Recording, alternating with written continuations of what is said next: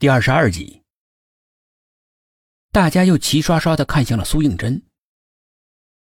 看我干什么？我也不清楚啊。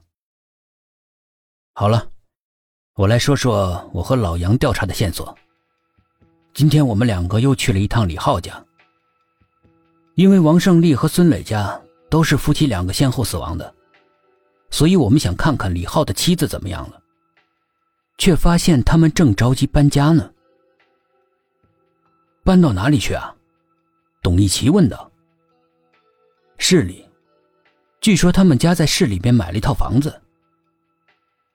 哇，他们家哪儿来那么多钱呢？问过村民，还是跟上次调查一样捞偏门的。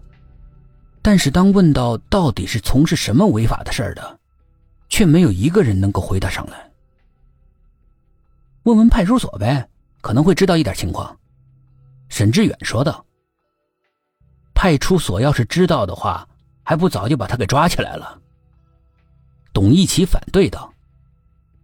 薛品涵沉思不语。头，你怎么看？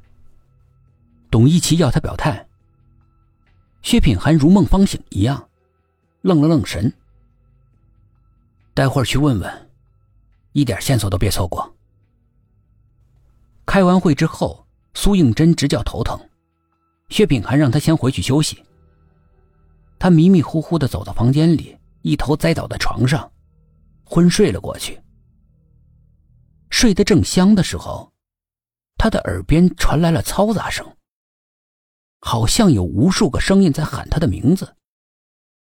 苏应真一个机灵醒了过来，睁开眼，刑侦一组四个男人的脸占满了他的视线。全都凑到他脸跟前盯着他。他一咕噜爬了起来，纳闷的问：“你们怎么进来的？”我们在门外面敲了好半天的门，你都没反应。组长怕你有事儿，就把门给撞开了。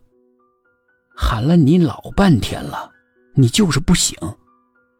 你也睡得太香了吧？董一奇边说着，边忍不住不停的在他身上偷偷的扫了一眼。苏应真不解的顺着他的目光看去。天哪，短裙不知道什么时候卷到腰上了，里面的安全裤一览无余。他急忙用被子盖住，拿着枕头乱打。滚，都给我滚出去！肠子都悔青了，怎么睡得跟死猪似的？真不该穿什么短裙。更可气的是。薛品涵没事撞什么门？真不知道他是不是故意要自己出丑的。心里面悔恨不已，把他祖宗十八代都问候了好几遍了。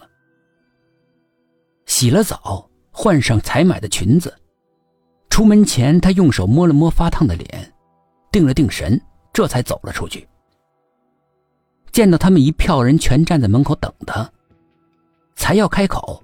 一个当地的民警向他们跑了过来，对着薛品涵说：“我想起了一件事。”警察很年轻，大概有二十三四岁的模样，刚参加工作没多久。苏应真睡觉的时候，薛品涵向他打听过所里有没有奇怪的事情发生。哦，是想起了什么吗？薛品涵问道。民警点了点头。就是不知道有没有用。说说看。上个月所里面曾经接到过一个很奇怪的电话，说有人在搞古董走私。我们赶过去，除了见到几个当地的混混之外，一件古董都没有。李所长呢，说是有人在搞恶作剧，最后呢就不了了之了。你为什么会认为是个线索呢？你们不是问李浩的钱是从哪来的吗？那几个混混跟他关系很好的。如果是贩古董呢？快，去李浩家！薛品涵命令道。他们赶到的时候，李浩家已经是人去楼空了。薛品涵懊恼的一拳击在墙上。头，到他新家去搜搜呗。搜个屁呀！人家早就已经处理的干干净净了还留下线索等我们去抓呀？